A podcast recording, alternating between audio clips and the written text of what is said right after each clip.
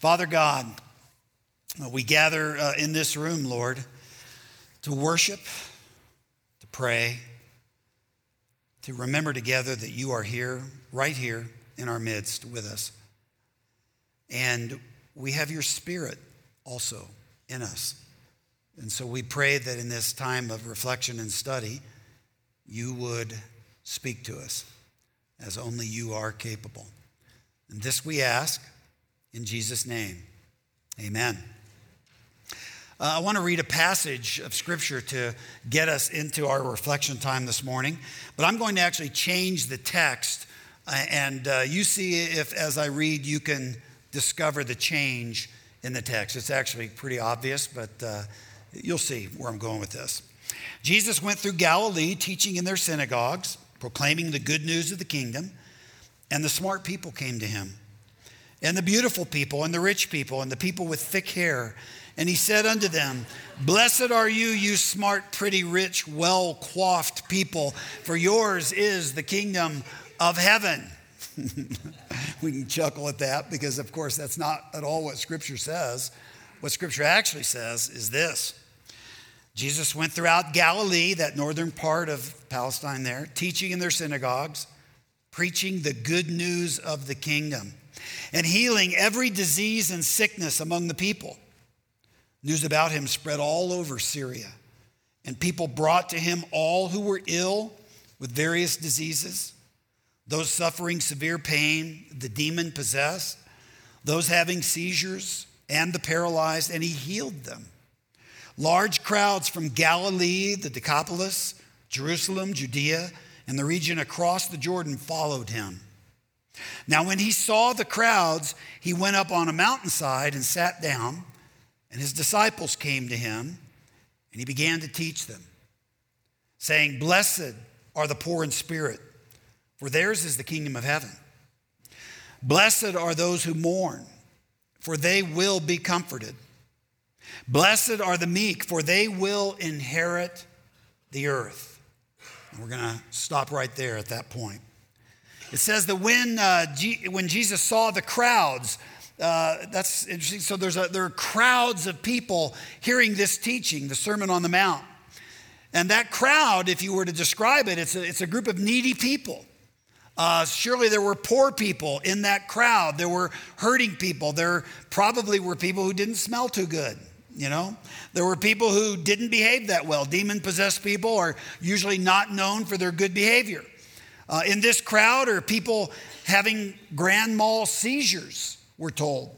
Uh, there are probably, almost certainly, lepers that nobody wants to touch and nobody wants to be near. There are probably in that crowd people that cannot hold a job. There are people who cannot fix themselves, their lives, just can't seem to get it together. There are people who have no money for medicine that they desperately need. There are people who are, for lack of a better way of saying it, they're just on the edge. And there are people who have very little or maybe no hope at all. How will Jesus tell this crowd of people, this motley crew, the good news? Well, the most famous talk in the history of the world had the most famous beginning of any talk ever given, although it is a beginning that's widely misunderstood. Jesus begins his talk by saying, Blessed. Blessed are the poor in spirit, for theirs is the kingdom of heaven. Blessed. Wow, that's an interesting, loaded word. The first word of this great message uh, has become kind of in our day almost a cliche. Somebody sneezes and we say, bless you. Yeah. In the South, people say, um, bless you, or they'll say things like, bless your little heart, which isn't really a blessing. It's more of a, you are pathetic kind of statement, you know, in the South. That's kind of what that means. But in the Bible, the word blessed actually addresses a question that haunts, and I, I, mean that, haunts the human race. And that is, who really does live the good life? Who, who really does have the good life? Who really is well off? Who really is blessed? Any serious thinker about the human condition must address questions like that. The biggest movement in psychology for the last 20 years has been called positive psychology. And positive psychology has done a ton, and I mean it, a ton of actually good research on this subject of happiness and well being among human beings. They want to know who really does have the good life. What are the keys to living the good life? Everybody has an idea about this. There was an ad for a car not very long ago that I saw. It was a sports car, of course, and it said, Chase happiness in a car that can catch it. Yeah, okay. Uh, there's a magazine that's here locally. It's 5280. I, bet almost all of you have seen it. Uh, for some time, uh, for, for, some reason, uh, once upon a time, we actually received this magazine. I don't recall ever signing up for it, but you know how that happens. So the magazine 5280, it's about Denver, 5,280 feet, you know, mile high city. And uh, based on that magazine alone, uh, on its contents, the good life is mostly, I would surmise, about fine dining and weight loss. Isn't that interesting how those two don't go together? Uh, in addition, fine homes and outdoor recreation. If you were to read that magazine consistently, you would come to the conclusion that, man, that's the good life. Living the good life is just, it's fine dining, it's weight loss, it's outdoor recreation, and really, really, really nice homes. Uh, that's living the dream.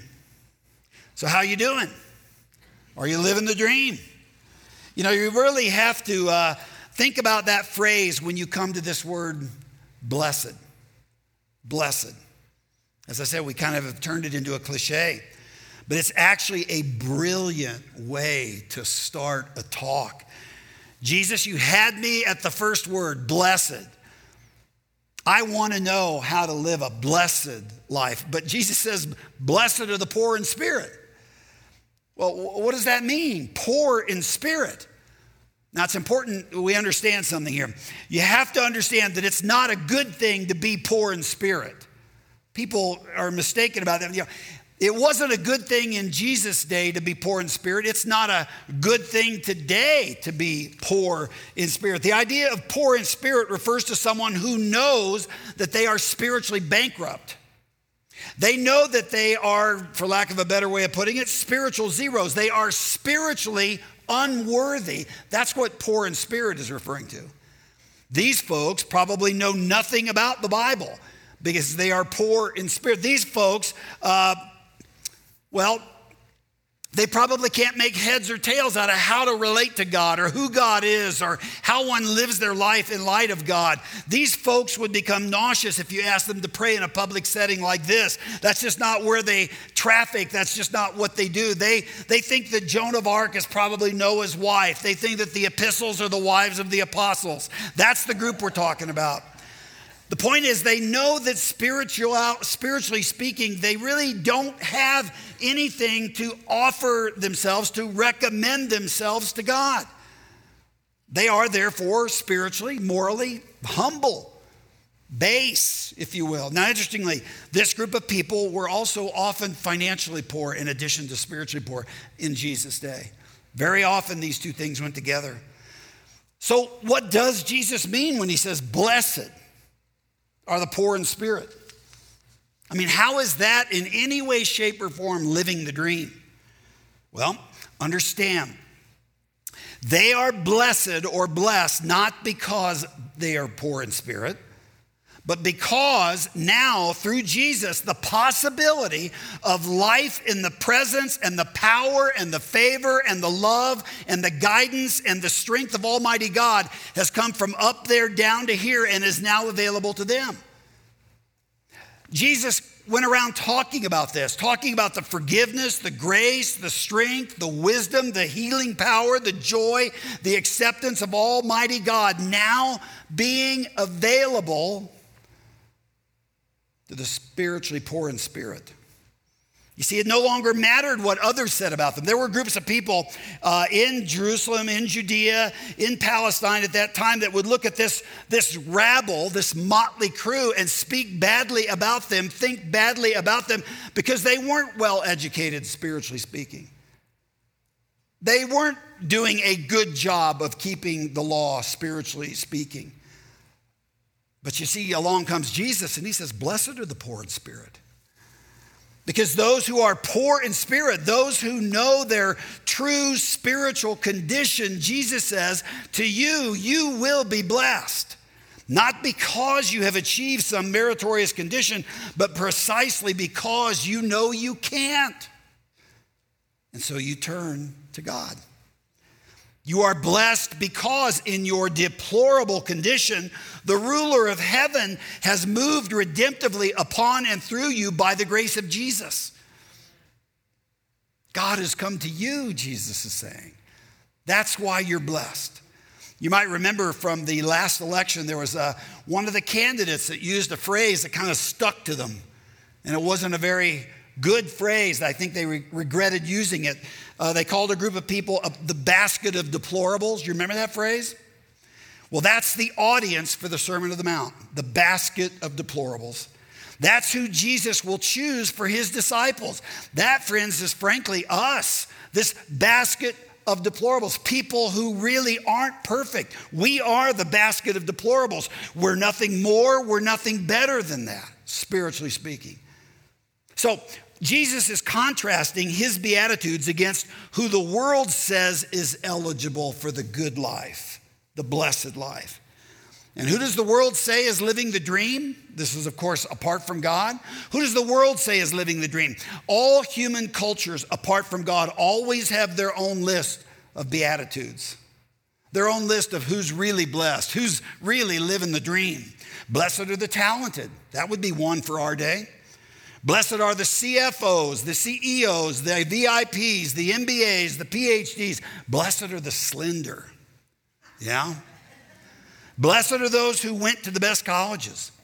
Blessed are those who get out there and hustle. Did you uh, hear this one? This is kind of interesting. Uh, an Uber driver was being praised for the fact that when she went into labor, she kept picking up fares all the way to the hospital.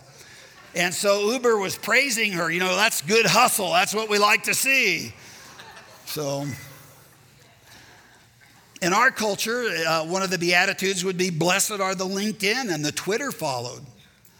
You see, then all of the people who are not on that list, who are not LinkedIn, who are not Twitter followed, what do they say about themselves? Well, you know, I'm not living the good life. I just don't cut it, apparently. I don't count. Nobody cares. I'm not blessed. And Jesus would say, Yeah, that is not true. That is just not true. The world has it literally upside down, it's got it backwards. You see, friends, everybody has to answer this question because you, you will base your life on something. So, who really is well off? Who is really blessed? Who is living the dream? Jesus has an answer to that question. And Jesus says, Blessed is anyone who is living and alive in the kingdom of God, regardless of their immediate circumstances. Blessed is anybody who is daily trusting in, interacting with God, Almighty God, in God's great venture of bringing His kingdom to earth, heaven to earth. You see, anybody who has surrendered the burden of ego, hey, it's all up to me, it's all about me. No, if you've surrendered that and you've laid that down and you realize that life is actually about something bigger than you. Anybody who no longer has to carry the weight of the world's outcome on their shoulders. Again, I've got to th- figure this out. I've got to make this happen. It's all up to me. Anybody who can, even for a moment, be truly grateful to God, thankful to God, even in the midst of difficult circumstances. Anybody who finds their safety not in the illusion of avoiding danger because they have so much money or they have so many connections or they have so much power, but instead in the reality that nothing can separate them from the love of God. You see, that's where I'm focused. Nothing can ever separate me from the love of God, no circumstance. Anybody who has put God in charge of their life, Lord, I surrender. I give it to you. I can't fix me or this or that. You see, the point is to be in the kingdom means you are blessed no matter what else happens. Your future is secured, it's certain, it's guaranteed. Your present is redeemed. What Jesus is saying in the Beatitudes, these words of blessing, that's what Beatitude means. What Jesus is saying is that even the people regarded as the most deprived, the most insignificant in the world, can now be blessed by living in the kingdom of God. Living in the kingdom of God is living the dream, Jesus would say. Blessed are the poor in spirit. And so, too, he says, Blessed are those who mourn. Well, who's that? Who's he talking about? Well, blessed are those whose spouse has deserted them. They're certainly mourning. Blessed are those who have lost their job. Blessed are you who consider yourself a miserable failure at parenting because as you look at your children, you know, they're making some really bad, maybe some really hurtful decisions. Blessed are you who wanted to be a parent but can't be. Blessed are the chronically depressed. Blessed are the clinically anxious. Why? Because mourning and anxiety is a good thing? No, no, no, no. You see, you are blessed because now to you, Jesus comes along to you and he says, You know, you too can come into my kingdom and I will be with you, I promise. And I will give you wisdom. You will not be alone, not for a second. You have a sure and good and certain future ahead. I promise you. You may be at the end of your rope, but you're nowhere near close to the end of mine. I'll be with you, he says. And so it goes in the Beatitudes. You know, blessed is the meek. Understand, nobody in the world apart from God puts meek people in the good life fast track right? No company has a Meek Employee of the Month award. Nobody lists meekness in their Match.com profile. Date me, I'm meek. Nobody does that. This is saying, you see, blessed are the charisma challenged. Meekness. Blessed are the inept self promoters, right? Meekness. For you will inherit the earth as heaven comes to earth. Jesus is saying you can be meek, not a self promoter. I will promote you. I will love you. I will be with you. And so it goes, you see, through the list. None of the conditions listed in the Beatitudes are thought of by our world to be tickets to the good life. None of them. And that's why Jesus mentions them. Blessed are the persecuted. Are you kidding? Really? Yeah, really. The persecuted people aren't blessed, but Jesus says, well, they are now if they are persecuted for me. You see, the idea of the Beatitudes is that no human condition excludes blessedness now that Jesus is in the equation. And of course, Jesus himself was the great misfit. Jesus was the rabbi nobody could figure out. Jesus was the rabbi that, that all the other rabbis looked at and said, Yeah, he's, he's one of us, but he's not one of us you see. Jesus is the great outcast. The Pharisees wanted to know, is he with us or not? And they eventually decided he's not. Jesus was the great failure. I mean, failure. He, he, his mission ended in death, or so they thought. You see, this is Jesus. Jesus was that way so that all of the misfits and the outcasts and the failures, the basket of deplorables that I mentioned, they could and would find their way into his great and mysterious kingdom where things are so opposite the kingdoms of the world. You understand Jesus' kingdom, the kingdom of God is it's the upside down version of any kingdom in the world. It's the inside out version of any kingdom in the world. It's the backwards version of any kingdom in the world. See, here's the deal. In Jesus' community, uh, we help others to see us as we really are. And we want to help them see themselves as they really are, because that's that poor in spirit thing, right?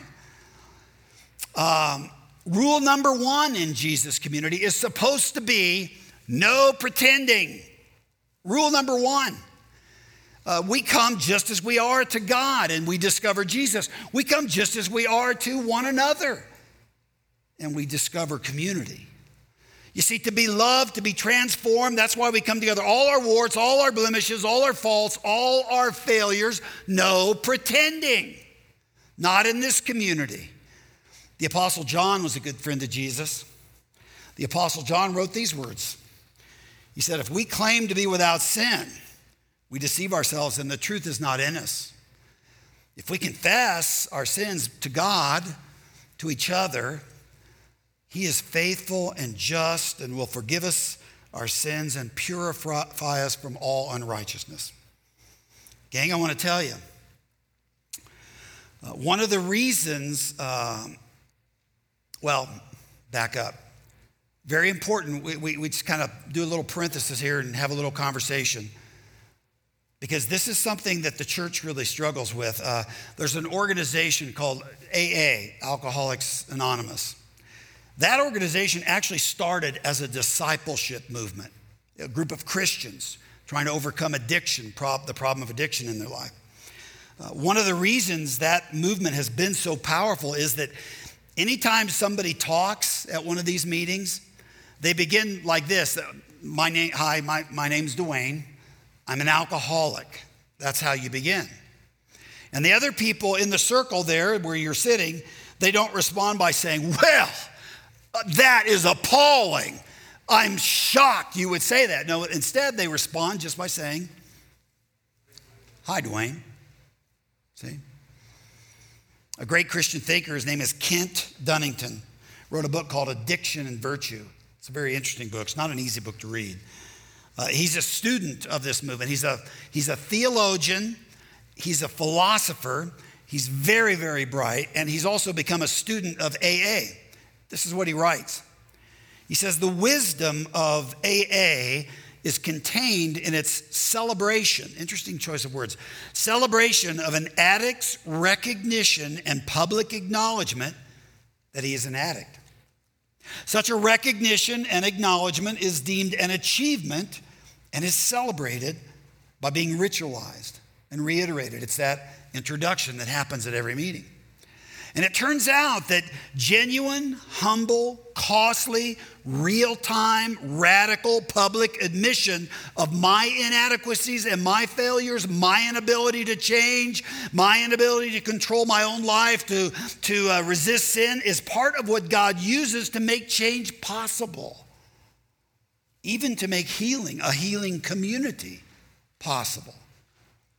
Now, as I said, this is sad, but churches get this messed up a lot. Churches can very quickly become gatherings of people with lots of pretending. No sin here, honest. Whoop, you know, I just lied, but you know, no sin. Uh, you may not know this, but AA groups often meet in church basements. You may not know this, but we have an AA group that meets in our church basement. And in AA, they have a lot of sayings. One of their sayings that frankly haunts me, if I think about it, is this that when you come to the church, you can come downstairs and be changed, you know, to the basement, or you can go upstairs and stay the same. Ooh. Wow. You see, the point is downstairs, there's no pretending. Downstairs, everybody is a train wreck without God. Everybody's constantly admitting it. Downstairs, understand everybody is blessed. Real community is happening downstairs. Real confession is happening downstairs. Real life changing ministry is happening downstairs. You see, blessed are the poor in spirit, blessed are those who mourn. You see, we're in this series looking at the Sermon on the Mount, and we're going to be diving into it kind of line by line as we go. Last week, we saw that Jesus' good news is that he's bringing up there down here. He's bringing God's kingdom down here to earth. This week, the good news is we're going to bring down there up here. The basement needs to come upstairs. You see, I'm pretty sure God wants the church, wants us to be as real and as raw as an AA meeting, if need be. I know that's what he wants to happen in our small groups as we interact with each other, you know. He wants his church to live without pretending. Uh, so, truth time. You know, I, I frequently pretend to be a lot nicer than I really am. And I pretend to be modest when I'm actually a recovering praiseaholic looking forward to my next binge. I pretend sometimes to know things I don't know, just to look knowledgeable, you know.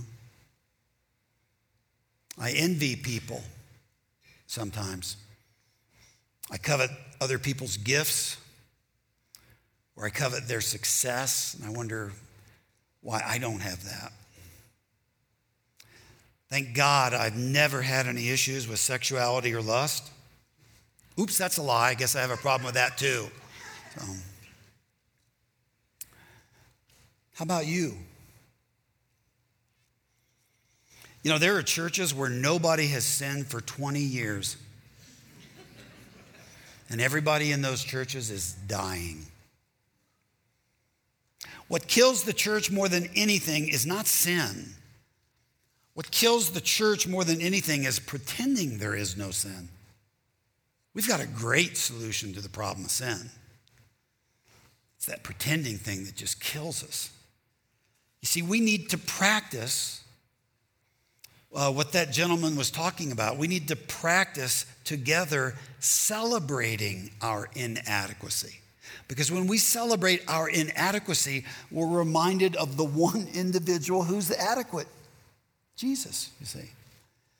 You know, in the history of the church, when the church gathers in a room like this, um, often what happens is what Daniel led us in a little earlier, something called a confession of sin. But often, too, in churches, when we do that, we do it kind of without thinking. We do it sort of rote, if you will. Or sometimes we sanitize it and give it religious language so it kind of seems a little bit distant from where I really live, what I really do. And since Kent Dunnington says, and again, I think he's right, he says, the recognition and public confession of inadequacy, spiritual inadequacy, is itself an achievement to be celebrated. I think he's right.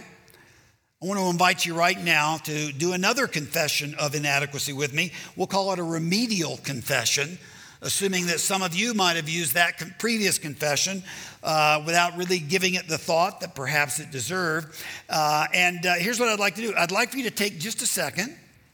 Uh, turn to the person next to you, and you, you can just say these words. This is what we'll use as our confession. You can say, Without God, my life is a train wreck, because that's probably true. Why don't you take just a second? Say to the person, Without God, my life is a train wreck. You know, that, that doesn't have a lot of religious uh, fluff around it. It's not very churchy sounding, but I'll bet it's true. Without God, my life is a train wreck. Hmm. Here we want to celebrate our inadequacy because that knowledge of our inadequacy will drive us to Jesus. Here, we don't want to hide our inadequacy. We don't want to re- pretend like we're something that we're not. We don't pretend like we've been Christians so long that we've got most sin under control. We pretty much solved the problem. No. You see, no pretending here. You see, blessed are the poor in spirit. They're the ones who really know what's broken about themselves, and therefore they're poor in spirit. Blessed are those who mourn. They're the ones facing things that are so broken they can't fix them, and so they mourn. You see, in Jesus' community, we learn to both see ourselves and others the way God sees them. This is important for living in a healthy way in the kingdom of God, seeing yourself and other people the way God sees them. In the Beatitudes, Jesus is showing us how the Heavenly Father actually sees us and other people. You know, when Paul came to understand this, he put it like this. This is 2 Corinthians 5. He says, So from now on, we regard no one from a worldly point of view. Though we once regarded Christ in this way, we do so no longer. Uh, there's an older translation of this that says, We regard no one according to the flesh. Well, what is that? What does it mean to be regarding someone according to the flesh? Understand, uh, that's just the system of evaluation that everybody uses who's living in a kingdom of the world. Fleshly means of evaluating people. We evaluate people by asking questions like, you know, what do you do? Or observing, what do you own? Or how do you look? Or where exactly do you live? Or who do you know? You get the idea. You see, that's the flesh. Uh, in the year 2000, a couple of Silicon Valley engineers had an argument over the attractiveness of a particular woman. And they started an attractiveness rating system website. And they called it Hot or Not. That's what they called it. And it inspired a similar site at Harvard that was called Face Mash. You may have heard of it. That site eventually became Facebook. I'm sure you've heard of that. Within a week, when they started that hot or not, they were getting 2 million hits a day. You could post a picture of yourself there. Why you would do that, I have no idea, but you could do that. And then people would rate how attractive they thought you were. And those ratings were rank ordered and they were posted publicly. And everybody knew what this game was all about, right? Blessed are the hot, too bad for the not, right? That's what that game is about. But understand, when I see myself as one in that basket of deplorables like everybody else, when I put my trust and my faith in Jesus and I enter into his community, into his kingdom, I repent of my activity to that kind of thinking. You see, that is thinking that belongs in the kingdom of the flesh, the kingdom of self, the kingdom of this world. And what I do is I ask God to retrain my eyes, my heart, my mind to see myself differently, and for that matter, every other person differently, to see them the way God sees them. You know, if you look at ads today, they speak volumes, actually. They tell us who the unblessed in our community are, uh, un- the unblessed in the kingdom of the world. The unblessed are, you know, the overweight in our culture. The unblessed are the misshapen. The unblessed are the bald, the wrinkled, the ugly, the old, the awkward, the uneducated. That's the unblessed. These conditions in our day produce all kinds of unconditional personal loathing and condemnation, massive amounts. People feel this stuff even though they know it's kind of silly to measure yourself or even measure other people this way. Let me say, friends, we need Jesus' gospel to free us from sin's silliness. And thank God the gospel of Jesus does exactly that. So here's a to do for you. Oftentimes, I, I fail to do this in messages. I, but here's something you could practice this week. As you think about yourself and who you are and your own spiritual inadequacy, that's being poor in spirit, see yourself rightly for who you are and, and ask God to help you see other people rightly for who they are. You know, here's the problem when it comes to other people we often forget how much other people matter to God and we treat them like they don't matter to us, therefore, at all. Um, I was sitting in an orthopedic surgeon's office this week, uh, as I said earlier, and there was a young lady there who came in, and she was very, very overweight. Um, uh, you know, I, I, maybe 300 pounds or something. She couldn't walk. She had one of those electric cart type car things that she was riding. And because I was where I happened to be seated, there was an empty space next to me. So she came over and she backed in right next to me. And I have, uh, truthfully, I felt awkward. Um, you know, she was so overweight, I, you know, just kind of wanted to avoid contact, really, is what I thought. But then I thought about this sermon. God does this to me all the time. oh, you want to say that? Maybe you should try doing that, you know? and it occurred to me that, you know, if this young woman was my daughter, I would want people to interact with her and uh, treat her normally, you know, whatever that is. So I, I struck up a conversation with her, just a, a short one, and I got to tell you, it was humbling because This young woman had a great sense of humor and just a very engaging spirit about her. And I, you know, was in a place where I could just write her off as somebody who's very badly overweight and, you know, probably not someone worth talking to, not somebody worth engaging. And I was wrong. I was totally wrong. Um, all that to say, you know, this week, let, let's practice thinking rightly about ourselves. We are spiritually inept. But let's also practice thinking rightly about others and see them the way God sees them as they matter. Let's practice looking past the surface. Let's look past the resume and past the clothes, past, you know, the flesh, if you will. And let's ask God to help us see people the way he sees people. That would honor him. You see, Jesus' kingdom brings the possibility of blessing now to everybody even, you know, to the addicts, to those who have been brutally treated, and so they turn around and they treat others brutally, to the boastful, to the bigots, to the drug lords, to the pornographers. It's no wonder that people said of Jesus, Here is a friend of tax collectors and sinners. Let's be honest. He was. And he is. This is a passage from a book that I love, and I've read and reread it over the years. It's by Dallas Willard. Uh, it's Divine Conspiracy. And it's just so powerful what he says. I thought I would just read you a chapter.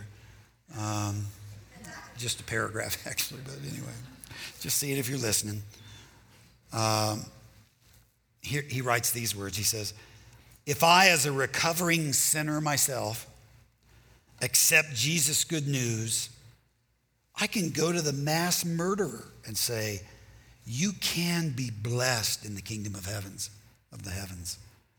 There is forgiveness that knows no limits to the betrayer and the adulterer, to the worshiper of Satan, to those who rob the aged and the weak, to the cheat and the liar, the bloodsucker and the vengeful. Blessed, blessed, blessed. As they flee into the arms of Jesus' kingdom, these are God's grubby people. Friends, that is us, God's grubby people. Basket of deplorables. Any spiritually healthy congregation of believers, he says in Jesus, will more or less look like these brands plucked from the fire or plucked from the burning, right? That's a reference to Zechariah 3. If the group, uh, uh, he says, for example, if the group of a church, if the group is totally nice, that's a sure sign something's gone wrong. And you know, as I survey you all, I think we're okay in this category. You look pretty suspicious. And then he says, For here are the foolish and the weak, the lowly and despised of this world, whom God has chosen to cancel out the humanly great. Among them, there indeed are a few of the humanly wise, the influential, and the socially elite. They belong here too. God is not disturbed by them, but understand the Beatitudes are not a list of spiritual giants. You see, we are spiritually inept. We are the fellowship of imperfect people. We should be a celebration of the inadequate because that just drives us. That just pushes us to the one who is adequate. Now, having said all of that, the second half of the sermon is one more important word, okay? This, this matters having said all of that about us and about other people, that's not the last word. The last word is this. You may have noticed that Matthew says there are two groups of people listening to this talk that Jesus is giving. Uh, in the beginning, he says, Now, when he saw the crowds, he went up on a mountainside, he sat down, and his disciples came to him, and he began to teach them, saying, In other words, there's this, these crowds and this large gathering of people, and Jesus saw them. But then, too, there are the disciples. And Jesus' disciples came to him.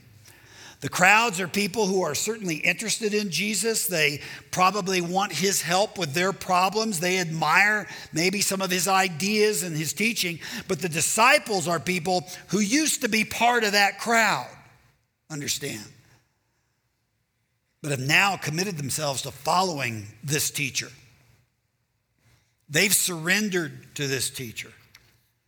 They have said, I need this teacher more than anything I've ever needed before. You see, the disciples are just as imperfect, just as needy, just as poor in spirit, just as mourning, just as meek as everybody else, as all the rest of those folks in the basket of deplorables. But they have understood with clarity who this teacher is, and they have understood how badly they need him.